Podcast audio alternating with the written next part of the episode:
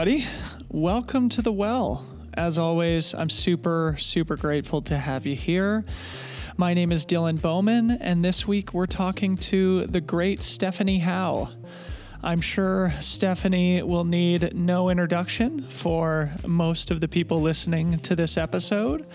She's obviously been a top ultra runner for a decade plus at this point and has achieved some truly remarkable things in her career, including winning the legendary Western States 100 mile endurance run, which she did in 2014, among many, many other amazing accolades and accomplishments over the years.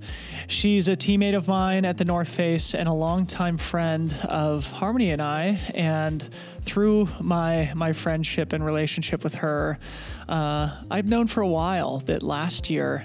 2019 was a year from hell for her, as it was for me in many ways.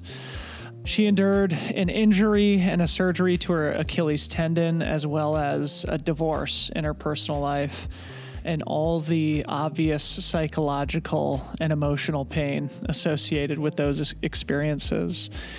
So, we spend much of this episode discussing how this really terrible year of her life impacted her and, and how she feels she's emerged from the experience a, a stronger and more resilient version of herself. And I think, honestly, you will all really appreciate her openness in talking about this difficult and personal subject matter.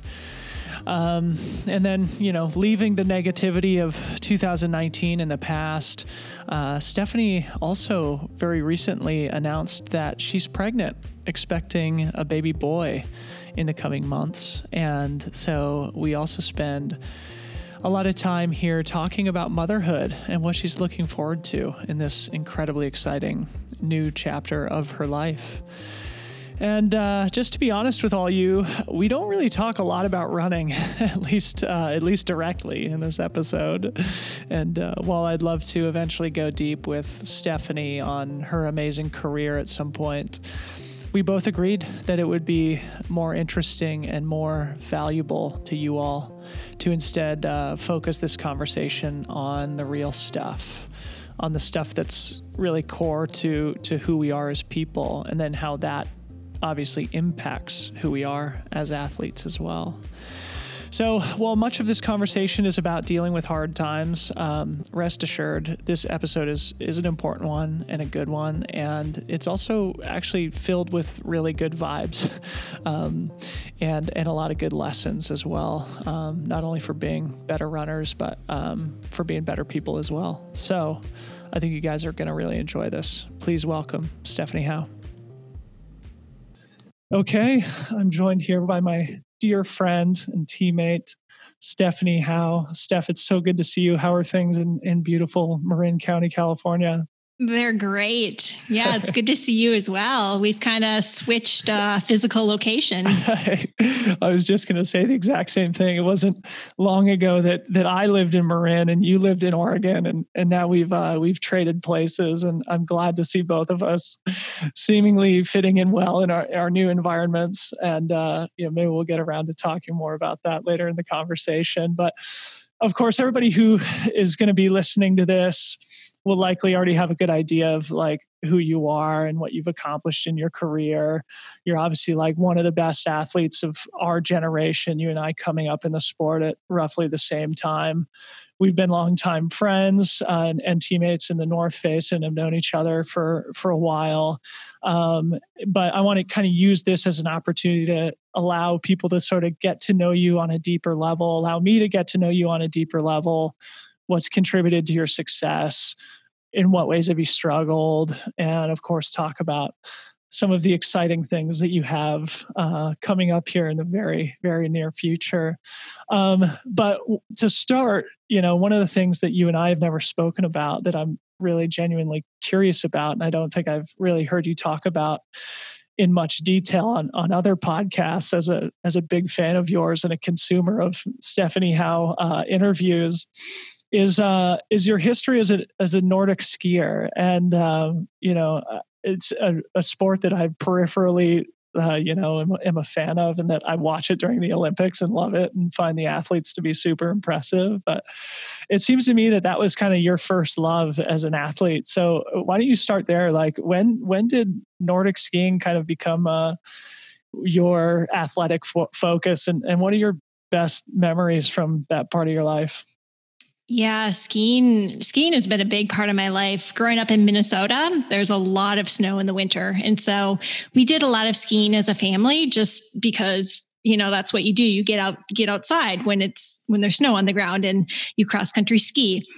I didn't become a competitive ski racer until I was a sophomore in high school. And to take one step backwards, my biggest sport was actually softball, which few people know.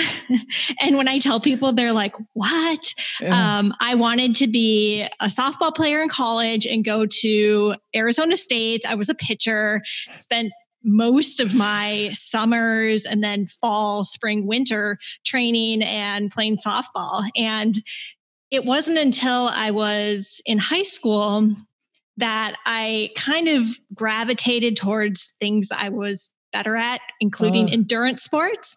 And skiing was just something that appealed to me because we skied a lot. Mm-hmm. Um, I didn't know much about racing.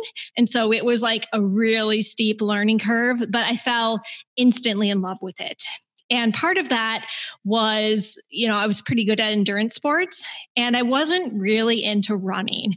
I was good at it, but I thought runners were neurotic. and skiing, I mean, skiers are neurotic too, but it's a really different sport, a different culture. And I just fell in love with it and um, had some good success for a late I guess, comer to the sport and ended up getting a scholarship to Northern Michigan University up in the UP of Michigan, which is like a skier's paradise. The, the Lake Superior keeps it about 28 degrees Fahrenheit and it snows like every day in the winter. Yeah, yeah. So that was like for me a dream come true.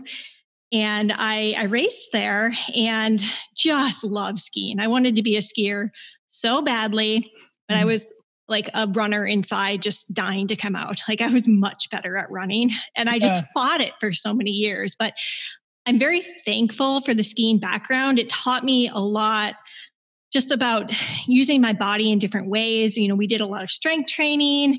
We um, really emphasized rest and recovery. My coach was a Norwegian. And so I kind of learned like those, you know, really good endurance training principles from a young age that have oh. probably contributed to some of my success as a runner. Wow, that's that's so fascinating. Yeah, just like thinking about when you are a Nordic skier and that's what you're so serious about of course, you naturally have to take long extended breaks from it it just because of the fact that it doesn't snow 12 months out of the year. Right. and, and, you you know so one of the things that you know people who follow you will know is that you are like a super versatile athlete in the winter. You're you're Nordic skiing, you're alpine skiing, you're running still, you ride your bike a lot, and uh, yeah, so it's it's interesting to hear that was uh, sort of maybe something that was instilled in you just by virtue of the fact that um, you grew up as as a Nordic skier, and it's funny to hear like the UP being sort of like the mecca of uh, of Nordic skiing in the of same Nordic way skiing, that like yeah. Chamonix is like the the epicenter of, of trail and, and mountain running. That's that's really cool. So like it was it, it, seems that it was sort of like your love. Did you have a sort of like olympic ambitions uh, as a skier? And at what point did running sort of supersede skiing as your athletic priority yeah. So in high school, I said I um, had success pretty quickly. By the time I was a senior, I won our state meet, which in Minnesota was a pretty big deal. It was like a close race. It's not mm. like I just blew weight competition, but I won and it was incredible. And so I had my sights set on post collegiate skiing. But when I got into college, I kind of found myself um, maybe not thriving as much as some of the other skiers. I just, I'm really good. I'm just a better runner. And a lot mm. of that doesn't translate into ski performance because it's more of a power endurance sport. So I kind of realized this um, partially my junior and senior year of college i my coach was also the cross country running coach and so he had all of the skiers run the cross country running races in the fall and we didn't train for running we just ski trained and then we did these races on the weekends and i was a two-time all-american in um, it was division two but you know without really training for running so i was like okay, you know, you're probably you're probably better off in running. Yeah. And I never made NCAA's in skiing, and so the, it, the big transition came when I moved from Michigan to Montana. I went to um, grad school at Montana State in Bozeman, and the trail running there is amazing. And yeah. I just fell in love with it. And in grad school, I didn't really have time to ski.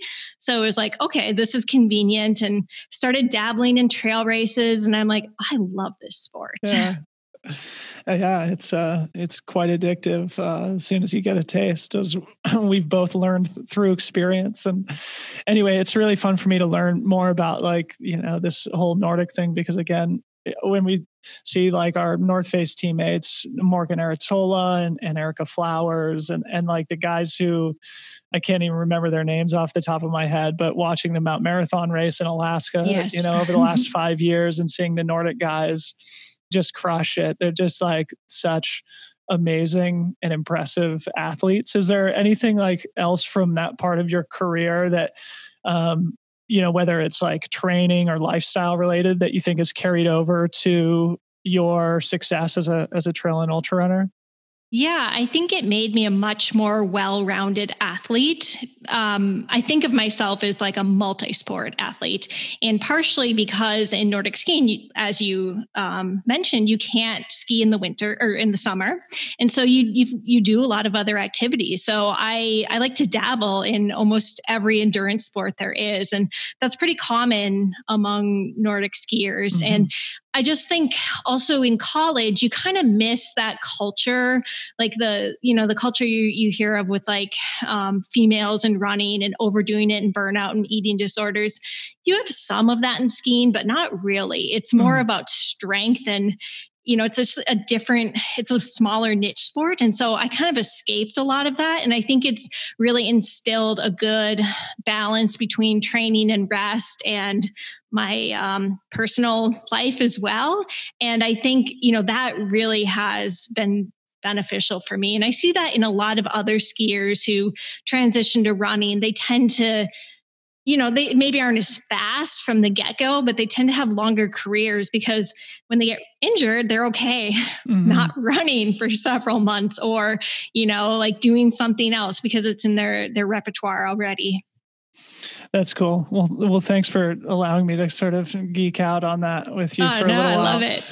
But it's sort of speaking about women in running and women in sport in general, it strikes me that you were a very competitive, sporty person from the time that you were a little girl. And obviously, in the US, obviously, little boys and you know uh, are much more encouraged i think to be sporty and competitive and athletic do you have any um, sort of role models uh, female sporting role models that you looked up to as a kid um, or where do you think your sort of competitive drive came from from a young age?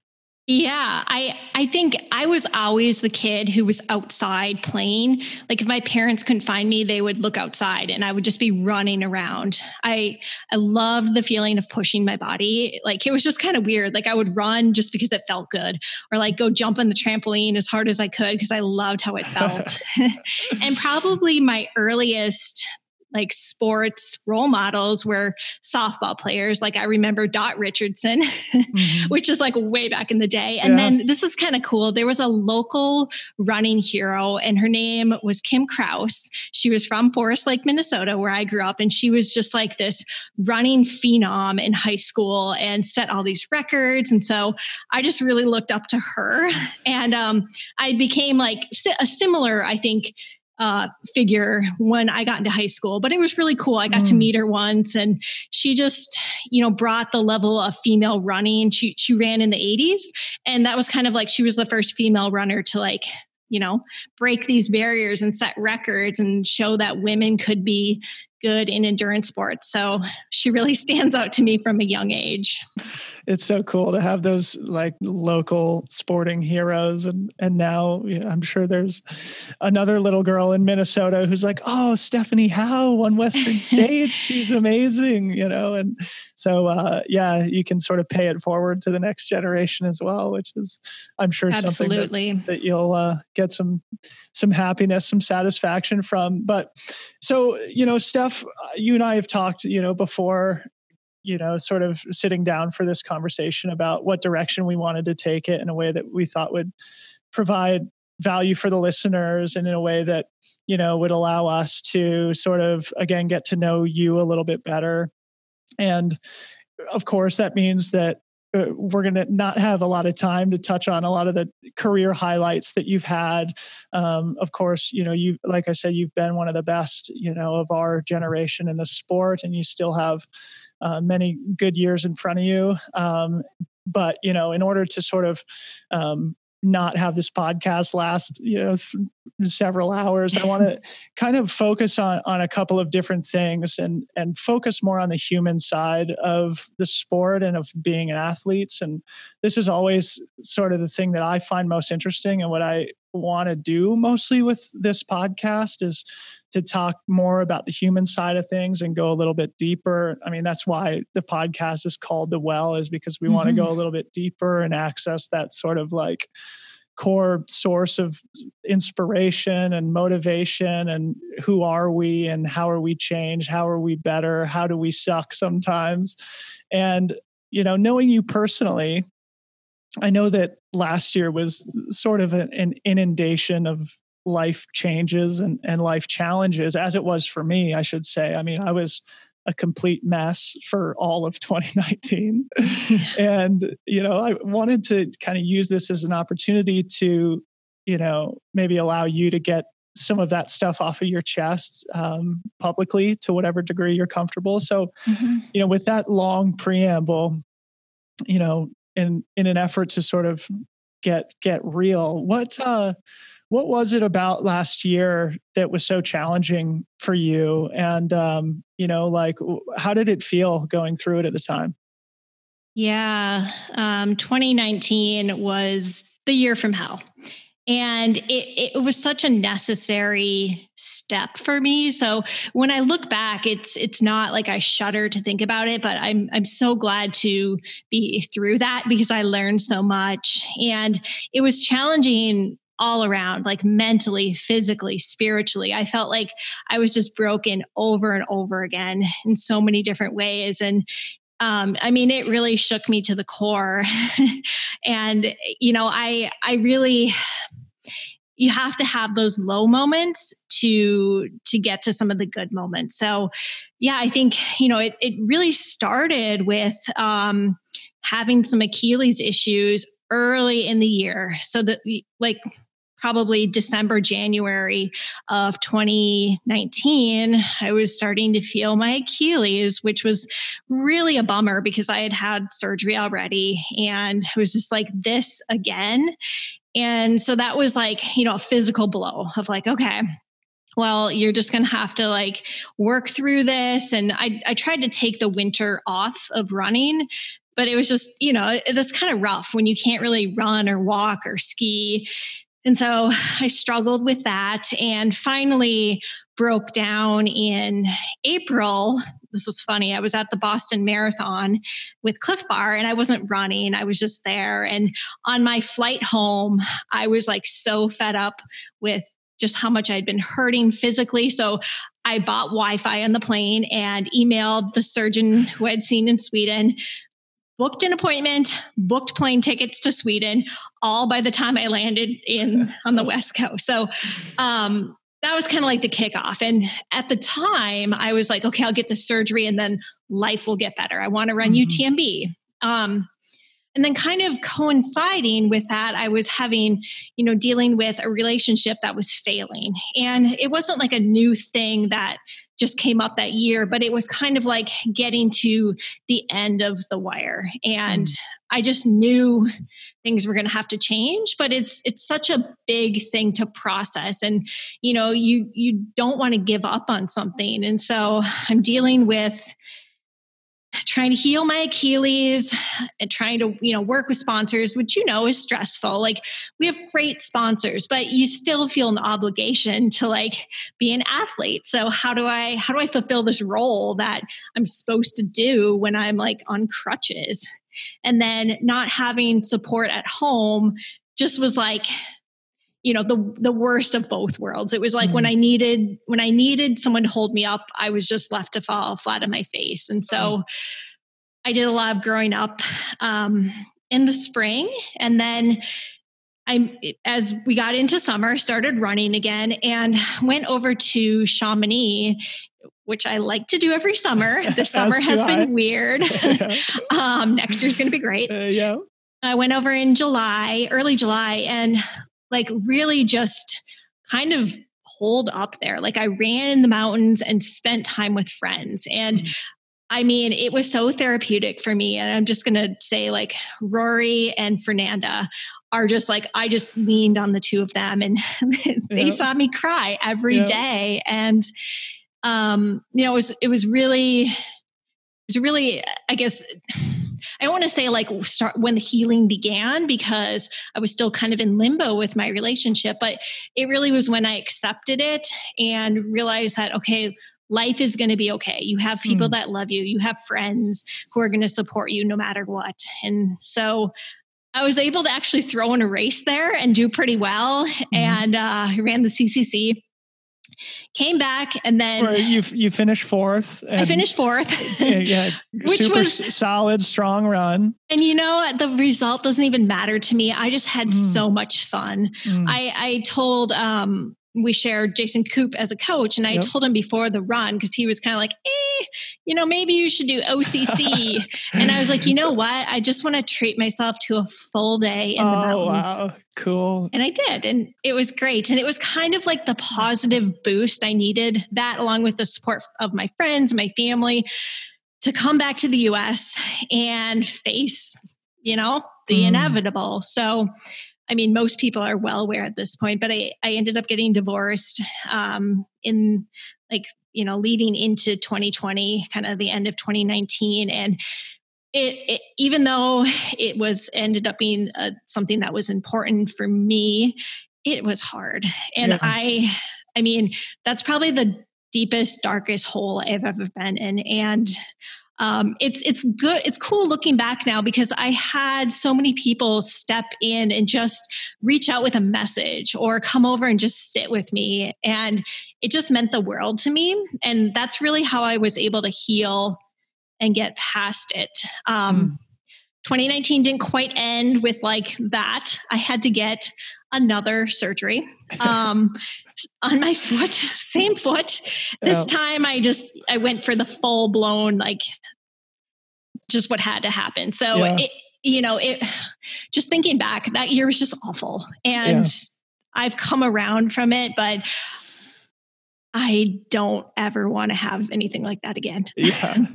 Well, well, thank you so much for sharing. And, and I can so relate, you know, in so many different ways and just like, feeling that you can't catch a break and also the what you described of like you know sometimes as it pertains to like our performance and specifically your your CCC even if you don't have you know the, maybe the ideal training going into it when you have a lot of good friends nearby and you feel supported and you mentioned being with uh, our friends and teammates, Rory Bosio and Fernanda Maciel, and them helping you through what was a really difficult situation in your life and just enjoying time in a beautiful place with people who you know you know love you and support you.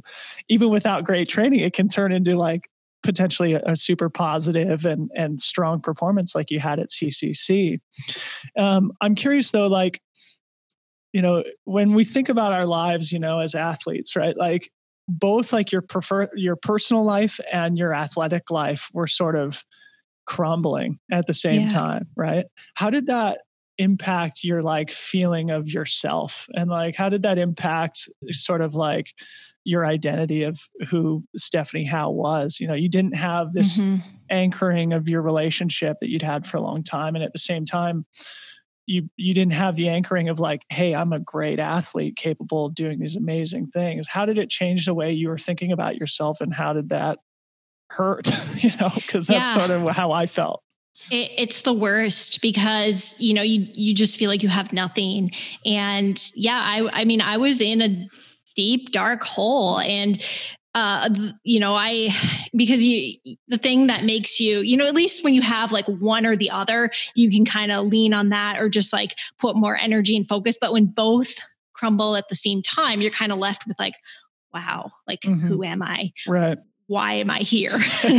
um, I, I, will say I, I, had a good therapist that I saw on a regular basis who really helped me talk through things. I did a lot of work with her, um, and it was painful, but it was so necessary. Mm. And I just think leaning into people that love you at that time. And you know a, a, lot of times we're kind of ashamed to to share that we're weak. Like I definitely am. I put up a tough front of like you know I've got I've got everything together and I'm always going to be okay. But I just kind of I didn't have the capacity to have that front. And so I I crumbled in front of people. Mm-hmm. and I think just feeling that vulnerability allowed me to to let these people help me to bring me up, and that included teammates. You saw me yep. like this, yep. um, my family, my friends, um, even strangers I didn't know. Like you know, I've just break down, and people can be really kind, yeah. and um, so I think just gradually I dug myself out of that hole and you know, it wasn't my first injury, thankfully. So I had some tools I had developed from the past of just knowing, like, okay, the body does heal you adapt and things will get better. So I had, you know, as I was able to start healing, start doing things like move my body a bit or just trust that it would get better. But yeah, it's it's a rough thing to have that happen.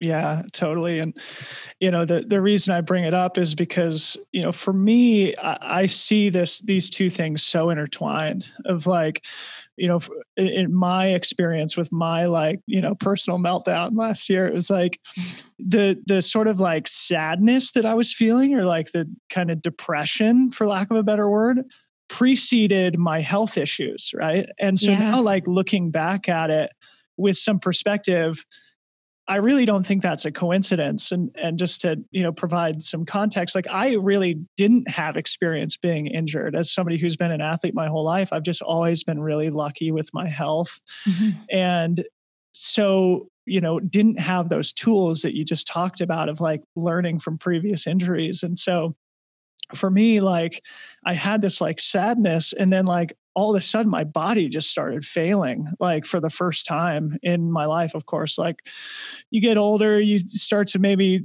not recover as well or you might be more susceptible to injuries but like for me it really didn't feel like a um like a coincidence like my mm-hmm. toxic mm-hmm. internal environment like maybe left me more vulnerable to these physical injuries. Does that resonate with you at all? Or like have you ever noticed a yeah. pattern with that in your own experience as an athlete? Absolutely. Yeah, I think it's all connected. Even if it's not a direct correlation, the the body's connected. Mind, body, mm-hmm. um, health, wellness. It's you can't really separate them out. And I I'm convinced that not healing from my injuries had something to do with the state that I was in for mm-hmm. many years. And and I think especially when it comes to illness you know when when you're when you're an athlete and you're pushing your body that hard and then you have all of these other issues like you know your body's going to have to fight really hard to stay healthy. And so yeah I, I think that's something we overlook as runners but it's you know stress can really do a lot to us yeah, no, totally. And, and it kind of goes back to what we were saying about having that sort of like, um, yeah, in addition to being really physically fit, paying attention to this internal life as it pertains to our performance too, right? Because right.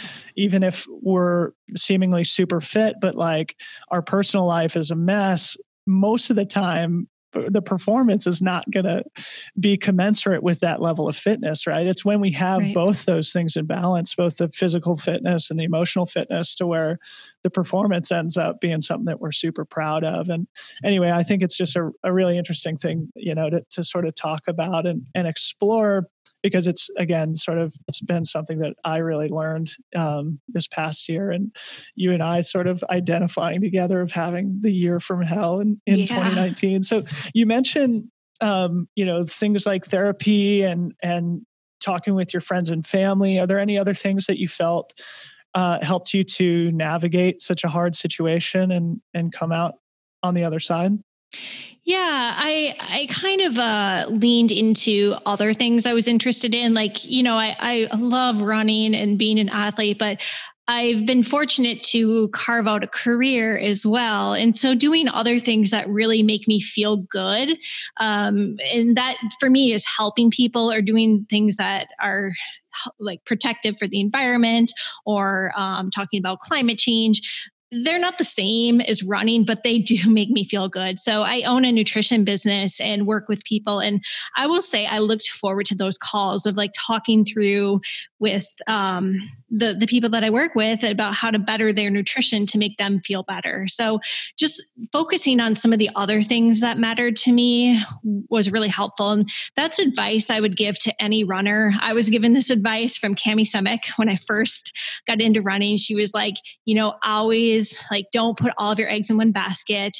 Keep some sort of career or interest on the side because you're going to need it and i'm so thankful for that so mm-hmm. i just think it's it's important to have something else that isn't really running related that you can kind of use your your brain to to focus on yeah, no, totally. And you know, when you only identify as an athlete, then when you deal with injury, and as you said, when you're unable to to perform to the level that you expect from yourself, or as you mentioned before, to the level that you perceive your sponsors expect from you yeah. as well, then you, yeah, you really do struggle to see yourself as anything but a failure, right? Because you're like, right. well, I, I'm an athlete and I can't perform that therefore I'm a bad athlete, I'm a failure. And I think um, you know, I think that's an incredibly like good piece of advice and um, just having these these interests outside of the sport being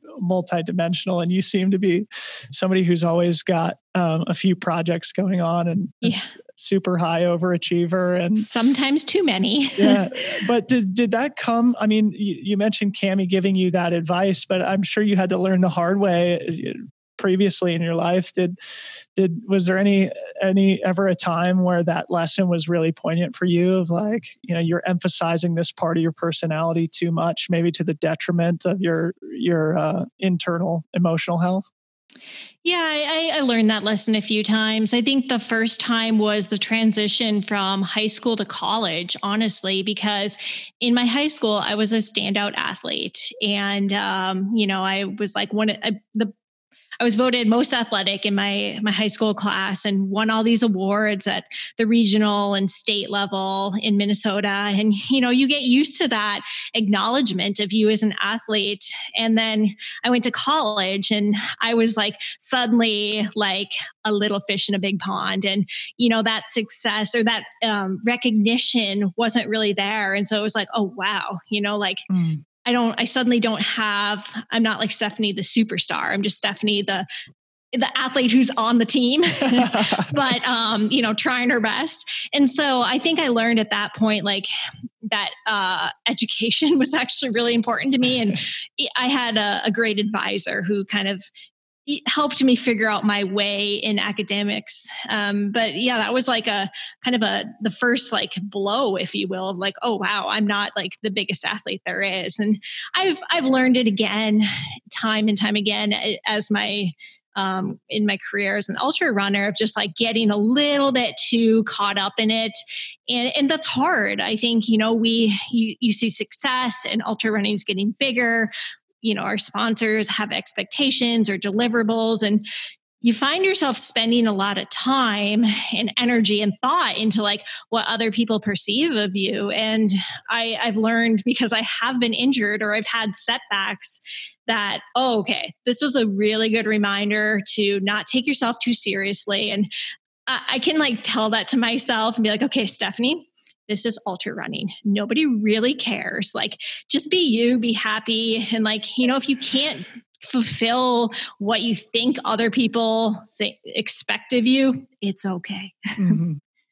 Yeah, I mean it's it's such a good lesson, and I think uh, you know this whole subject matter I think is really important to to talk about, and something that yeah, whether you're like a aspiring professional athlete or you're sort of a weekend warrior, just sort of um, you know, kind of average mid middle of the packer or whatever you know everybody deals with their own you know um, perceptions of what they they feel like other people think about them or how they think about themselves and oftentimes how we think about ourselves is related very closely to how we perceive how other people think about us too yeah.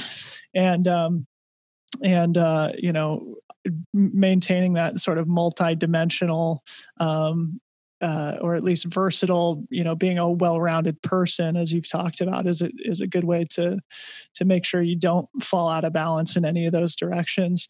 So, last question on on this stuff before we transition to lots of the exciting, really much happier things that you have going on in your life and coming up here in the future. How do you view the Stephanie of today as different or better, stronger than the Stephanie who went through this last year. With with some perspective, what's some of the value that you see in it personally? Yeah, I think I've learned to be even more adaptable to wherever I am in my current situation because there are going to be ups and downs. I think it's it's taught me that you can't control situations like you know you can't control what's happening to your body. You can't control some of the external factors or influencers, um, both you know if they're material or people in your life, and you just have to meet yourself where you're at and I, I think I learned that even if things are like rock bottom, like they do get better or they change. You're not going to be in that state forever. And I think that's given me a lot of resiliency as an athlete and just knowing like, you know, it, things are going to change and even when things are tough like they're going to get better. And that translates into ultra running pretty great. I mean we've learned that like yeah. how many times i can't think of a race where i haven't had a patch like that of just like this is the most awful thing ever. Um, and yeah. like I, you just keep going. So yeah i think that that's a lesson that was really honed into me.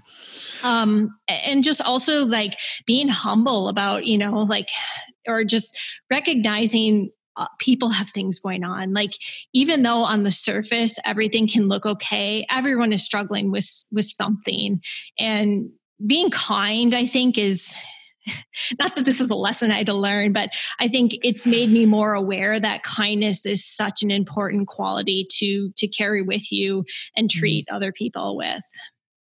It's beautiful.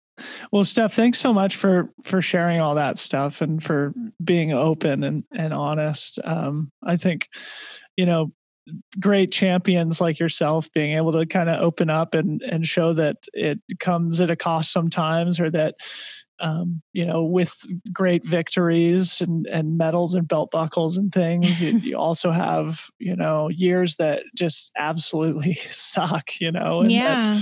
That, um, you know we you, you also deal with sort of failure and self-doubt and and all those things that mm-hmm. that plague everybody and you talk about you know having uh, you know having something outside of running that that identifies you and i think that's a perfect transition to going to happier subject matter now because one of the things that you have coming up that is going to define you to some degree as a person is is motherhood. And you recently announced announced on instagram that you're expecting a, a, a baby here coming up very soon.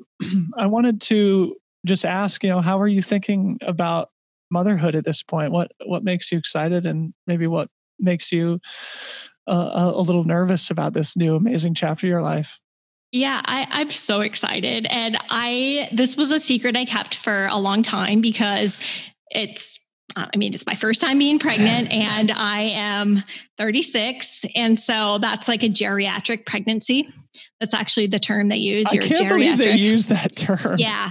Um, they got to so, come up with something else. I know. So, I mean, I'm at higher risk for miscarriage and issues. So I waited mm-hmm. to announce it or, you know, to, to tell people other than my, my friends and family um, until recently. And it's just been really exciting to have it be just like open news I can share because it's a really big change. And mm-hmm. I'm excited and nervous and scared and like all the emotions. Um, January 3rd is is my due date and it's it's creeping up. So I see it as, you know, like I mentioned earlier, we we do hard things, and I see it as a challenge that's going to push my limits, um, make me uh, be even more adaptable in my life, and just be incredibly rewarding. So, I've always wanted to be a mom, and it's it's really cool to like have this have it be happening to me right now um, I mean, it's it's a lot to take in, and a lot of things I have no idea what to expect. but um, there's been so many um, great runners who I know who have reached out and just given me good advice um, on just you know what to expect with the the physical changes and then you know post baby like what to expect at that point. And yeah. um, you know I'm not the first person going through this and trying to be an active athlete and navigate all of it. And this is a really great time to be uh, an athlete and a mom because it's just kind of blown up lately. Um, I mean, for unfortunate reasons, but all of us are benefiting from that wave of just like empowering female mom athletes. Mm-hmm. And it, it's really cool. Yeah, it is really cool. And uh, it's something I wanted to talk about as well. Obviously, we have great examples in in in our sport in particular and across other sports of mothers being able to perform at a high level you know after giving birth um, how are you thinking about motherhood in relationship to being an athlete and um, and your career as your your future as an athlete?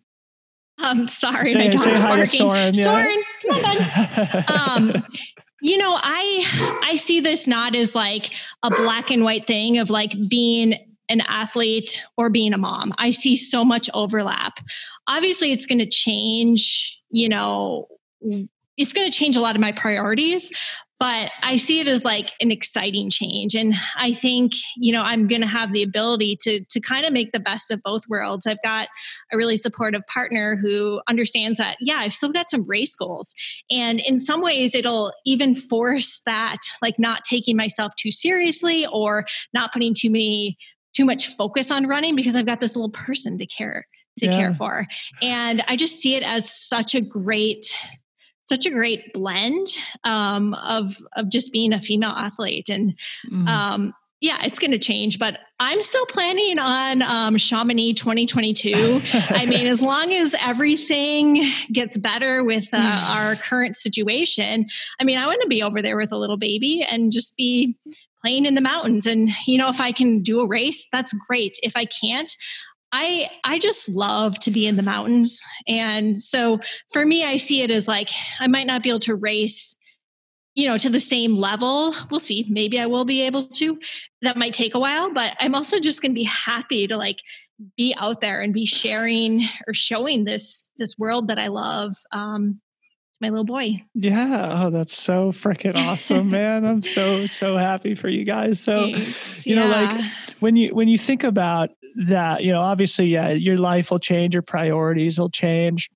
Um, and you mentioned that you talked to some of the other women who've been through similar things and thinking about our sport, you know, like Magda Boulet and Sally McRae, Liza Howard. I mean, there's so many examples of of women who have had you know, multi, uh, at least one child, sometimes multiple children mm-hmm. who still train, compete super high level. What's some of the advice that you've received that you found valuable? Understanding that you know you're you're not a mom quite yet, but what what are some of the things that stick out to you? Yeah, I think, and this is going to be a big adjustment to me, but like um, sleep is going to be very much not a not a thing for a while and just learning to be adaptable with that and like you have to run when you have the time. So mm-hmm. it's not like oh i'm going to go for a run at 9 a.m i'll meet you there. It's like oh i suddenly have an hour window now i'm going to go. And so i think just being even more adaptable um, and knowing that it's going to go down the priority list. You know, mm-hmm. like it's not like, oh, I've got to, because sometimes I plan my day around like, okay, I'm going to do my workout at this time and then yeah. I'm going to eat lunch. And that's going to all go away from, you know, what it, what it sounds like. And I think that's okay. It's going to be an adjustment. Um, but it'll definitely be, I think, helpful in the long run for just being adaptable. And then the other thing is just, you know, nobody's body responds the same way. So just being really just aware and not having expectations of like you know i'm going to get back to running by this date or i should be able to you know I don't know, race or feel like myself. I think everyone is different. And even with people who've had multiple pregnancies, they've come back differently. And so mm. I'm I'm just really taking that in of like, okay, you just gotta play it by ear and you know, know like I'm in it for the long game. I'm not just yeah. trying to like, you know, blast out some good results in the next couple years. Yeah. So I'm just gonna be patient. Well, good. Yeah. I think that's a another maybe something that comes from hard times as well, right? When we're injured and then we start like putting things on the calendar of when we think we're going to be healthier, again, when we think we're going to be able to perform well again. And then we sort of get close to that and we understand that that's not going to happen. And it causes other, you know, sort of like a feedback loop of, of sadness and disappointment yeah. when, when we aren't able to do that. It, I think uh, approaching it with flexibility uh, will be, uh, yeah, will hopefully lead to you uh yeah c- yeah coming back as quickly as possible and and also coming back balanced and strong as a good mother as a good athlete without compromising either of those priorities. So right and i think it'll be easier than coming back from an injury because it's a very positive, a positive thing, thing, you know? yeah. it's not like you're just sitting at home twiddling your thumbs like scrolling yeah. through instagram like ah i can't run. It's like you've got something really happy. Dude that's so so awesome. I'm just smiling from ear to ear for those oh, who are me too. and, uh, and and part of that is because i saw soren walk behind you with a shoe in his mouth. So you might be yeah. uh, he's like he's like giving me a hint like hey are you gonna go for a walk? a few more minutes soren. So to uh to move on to um, other topics i think this goes into everything we've been talking about of just being multidimensional and having different parts of your personality dedicated to different interests that you have. And obviously, you're an athlete, you're going to be a mom, you're a nutritionist, you're a coach. Um, and then two other things that I think are are really interesting um, that we haven't talked about is you one is uh, your work with Protect Our Winters. We'll talk about that first, and then we'll finish by talking about uh, Threshold Expeditions, which is something else that you announced recently that I think is really a great idea that I want to learn more about. Uh, but first, with with Protect Our Winters, um, can you describe for the listeners sort of what that organization is um, and what your role is, and sort of what the philosophy and and the purpose is behind it? Yeah, Protect Our Winters was started by Jeremy Jones, and he he's a snowboarder and was just noticing um, the changes in climate were really impacting his winter. And he you know he was a professional athlete. I mean he still is. And he just wanted to do something about it because i think as athletes we sometimes feel like we we want to take action but we don't always know how. And so he started protect our winters as a nonprofit to um, start i guess spreading the news about how our, how climate was impacting the changes in climate were impacting our ability as athletes and just just you know people who enjoy the outdoors to get out and recreate. And from there uh, protect our winters built these pillars of like how do we impact climate change? And one of the big ones is um, well you athletes using their voices their personal stories to connect with people and then to impacting policy. And that's where the action comes in. And i think protect our winter stands out compared to other organizations really targeting climate is that they go for the big hitters because we can do as much as we can in our personal lives, like recycle, drive less, eat less meat. But honestly, the impacts on the overall issue are so small. Mm-hmm. So we have to go after um, the the fossil fuels industries, and to do that, we need to elect officials into office who are going to put bills and legislature into place to protect our earth and so that's really what protect our winters their their goal is is um, to to get that um, information out and a lot of the athletes and alliance members um, do things like lobby in washington d.c or at their local capitals and um, do events to raise awareness, just to really get the public aware of what's happening and that we need to take action. And so, for me, um, the I got involved right after the the um, election, the presidential election. I felt lost, absolutely yeah. lost, and devastated, and. Mm. I needed to do something rather than just talking about it so I, I, got involved with Protect Our Winters, you know, started learning about, okay, what does it even mean to lobby? You know, what are these policies? And um, Protect Our Winters has a few different chapters. They have their snow chapter, um, their climb, and then they also have a trail um, chapter. And that's a newer kind of um, development because it started in winter sports, but we realized like trail runners and mountain bikers, they want to protect our, we want to protect our trails as well. And so my role there is to really facilitate the trail team and the campaigns really aimed at um, trail athletes or just outdoor enthusiasts who enjoy enjoy recreating in the outdoors and um, promote campaigns. And right now, the big push is to get out and vote. Yeah. Um, because we know the outdoor state has 50 million people, which is bigger than any swing state. So, so, so explain that uh, because I think it's a yeah. genius message, right? This concept of the outdoor state. Explain that for people. Yeah. So there are approximately 50 million people who recreate in the outdoors, whether that be fishing, hiking, skiing, biking, who just use public lands or protected lands.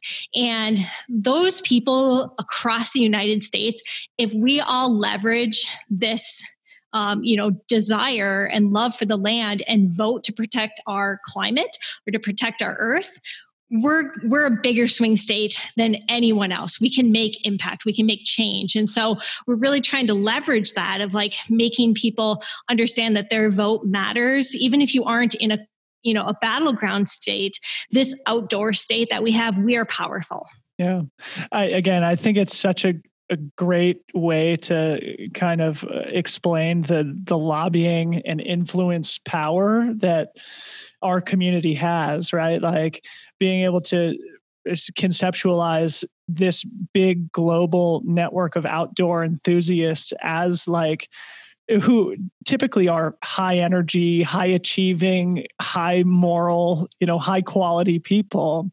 And focusing that energy in a way that will be productive politically in a way that as you said will have impact on what we're clearly facing um, in terms of the the environment and the climate.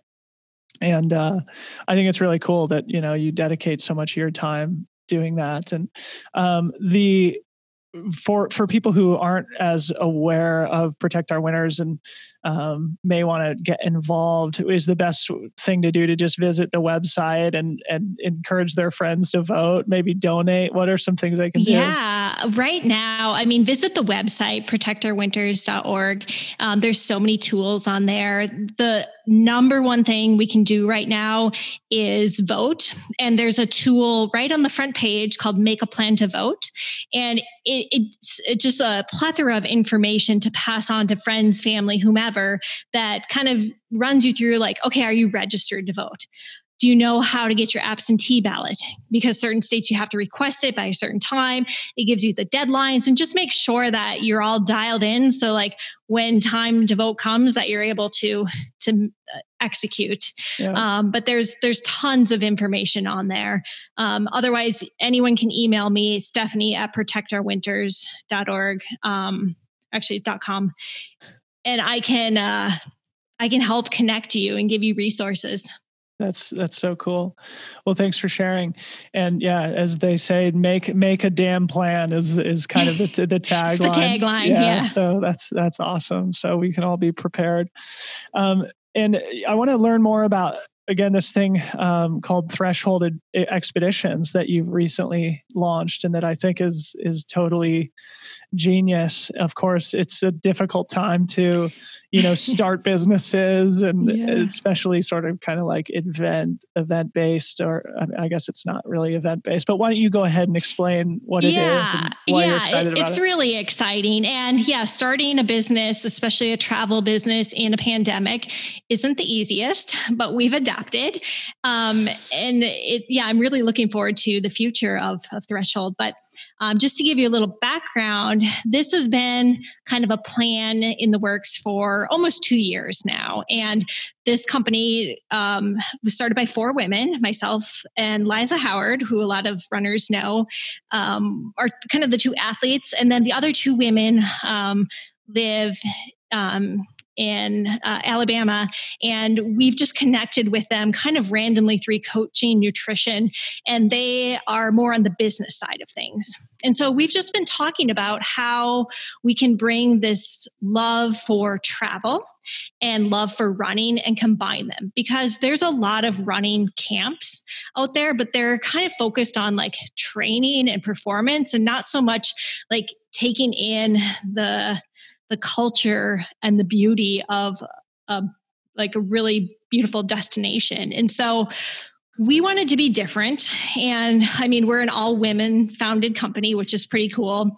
And our goal is to curate these trips that combine luxury, um, stunning running trails, and adventure. And when we when we kind of built these trips we picked locations that we thought would be really great for all levels of running. Definitely going to challenge people but just have like really renowned trails or culture or history. And then combining that with luxury accommodations because i think that's that's a piece that's missing from this this travel and running scene is that yeah you go and you might stay at like an okay place, but sometimes people just really want to have a vacation where they can just relax and enjoy and have good food and wine. So Totally. The purpose yeah. of these trips is not to have like a training camp, you're going to run 100 miles, but to have this really great experience, meet some cool people, have some really good wine, really good food, and stay in really nice, um, luxurious accommodations. And we're we're um, adapting as things unfold. So we had to cancel our first trip, which was supposed to be this fall, mm-hmm. but we're launching our first trip in March, which is actually like it's really cool because it's a it's a shorter trip, and we kind of divided our trips into different categories. We have like endurance, adventure, we have inspiration and culture, we have justice and action, and so this trip is is about justice and action, and it's a relay um, from Selma to Montgomery, Alabama, and and just like really taking in the rich history um, inspired by like some of the leaders like John Lewis. And yep. so it's not going to just be about running. It's going to be a really cool like cultural experience. And then we're going to follow that up with a, a trip to Santa Fe in June um, and stay at the Four Seasons and run some incredible trails. So yeah, it's it's a, a really exciting new chapter for me. Like I said, I'm on the I'm I'm actually the nutrition. Um, I forget what my exact title was. It's like nutrition and adventure curator. So I'm designing great title. Great title. I'm designing all the food um, and just the you know the relaxation. And Liza's um, Liza Howard is kind of um, leading the trail runs, but we've got mm-hmm. like a really great balance.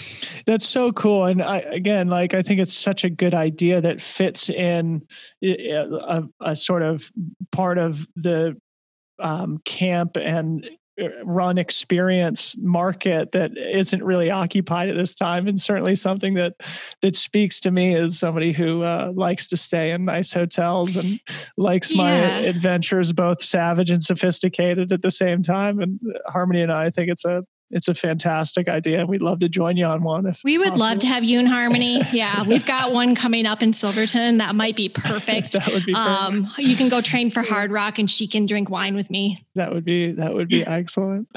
So I'll put links to all this stuff in the in the show notes for for people to find it. Um, but uh, yeah, good to know that, that that first one's coming up in March, and hopefully, you know, the the condition of the world will be such to where you can have uh, you know unimpeded uh, retreats going on uh, yeah. in in the future. So we shall see. well, Steph, it's been so great to chat with you. Um, and again, I really appreciate your honesty and candor and willingness to to sort of get real about harder stuff. Um, and to close, you know, since we didn't touch specifically on your career broadly you know i've i've personally seen you win western states. I saw you break the course record at lake sonoma and it's silly fast time that still stands to this day. I've also seen you in tears at utmb you know just powering through a vision quest well below your standards. I've seen you injured. Um and of course we all have our highs and lows in our career but we've both been in the sport a long time and I think have the ability to kind of bestow some knowledge on the next generation. So just to close out, what are just looking back on your career, what are some of the things that you think you did really well as you were coming up in the sport? And what are maybe one or two things that you look back on that you wish you would have done a little bit differently? Yeah, I think I I was given again good advice. I was a sponge when I first got into the sport. Um, mostly by uh, Meghan Laws, who is also a teammate of ours and mm-hmm. has just been running ultras for years and years. Just get into it slowly. And so I didn't do my first 100 miler until I was four or five years into the sport and really kind of had a had a handle on like what ultra running was and like how to you know fuel well and train and so i think that was something i did really well i kind of played like looked at it as the long game. You know, I don't need to get into it and do everything all at once, mm-hmm. but just take your time and and build up slowly. And the other thing is just kind of taking advice from people around me. And I, I, don't mean like crowdsourcing, like, oh, what kind of hydration do you need? Or yeah. like what, you know, because that can be a little bit dangerous, but just paying attention to people who are successful and just kind of like noticing their habits, their personality. And one person I really draw from is um, Rory Bosio, who's one of my best friends. And she just has this attitude like she just doesn't care. she doesn't care what anyone thinks. She loves running. She'll just go run because she wants to you know push herself and like run up mountains. And like when she doesn't want to she won't. And i think you know noticing those habits of like successful people have been really helpful and mm-hmm. and good for me. Um the things and i still struggle with this. I'm i'm a type AAA personality is what my mom would say. And I'm very hard on myself and mm-hmm. to my detriment sometimes. You know, I can get really down or disappointed when I think I underperform in any area of my life. And that's just not a healthy state to be in. You know, like I always try my best. And even if it's not like the best I've ever done, that's okay. And so I, I work on that, but it's it's definitely a work in progress. Wow, what a great place to to end. I think it's a, another really great lesson. Yeah, it's just like oftentimes athletes are so critical and they yeah, they attach way too much of their self-worth into their ability to beat other people in arbitrary foot races and yeah i think we we can all work on that and um, mm-hmm. yeah i think that's good advice for for the next generation so steph it's so great to see you. It's so great to sit and chat. Uh, hopefully, Likewise. the next time it won't be through this digital interface. But I appreciate you sitting down with us, and uh, good luck with uh, all the wonderful things that you have coming up in your future. Thank you. Yeah, thanks for having me on, Dylan. This was a pleasure. Um, so happy to chat with you and share some of this news. I'm I'm really looking forward to um, the next year. Heck yeah. Well, thank you, Steph.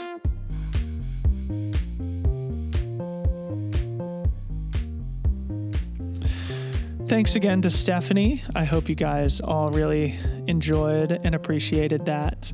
Uh, Stephanie is just so great, man. I'm so so happy, um, you know, to to have her as a friend, and she's really just somebody I, I, really look up to in the sport, and I have for a long time. And I think it was really uh, useful for all of us to be able to get her perspective on some of that important stuff that we all deal with in life to one degree or another.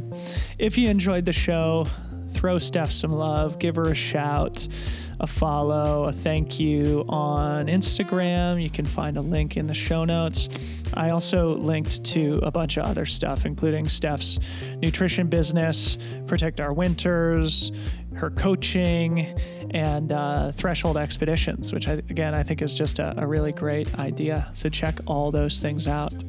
As always, I would be very appreciative if you don't mind throwing me some love on uh, you know these pos- podcast platforms with ratings and or reviews. If you can spare a minute i'd be super appreciative. Share it with a friend um, and keep listening. Always really really appreciate um, you know to get the feedback that we do and and just to have people listening. It, it makes this whole project super fun and fulfilling for me I got some more good stuff coming up very soon. So uh, we'll talk to you guys soon. Okay, bye.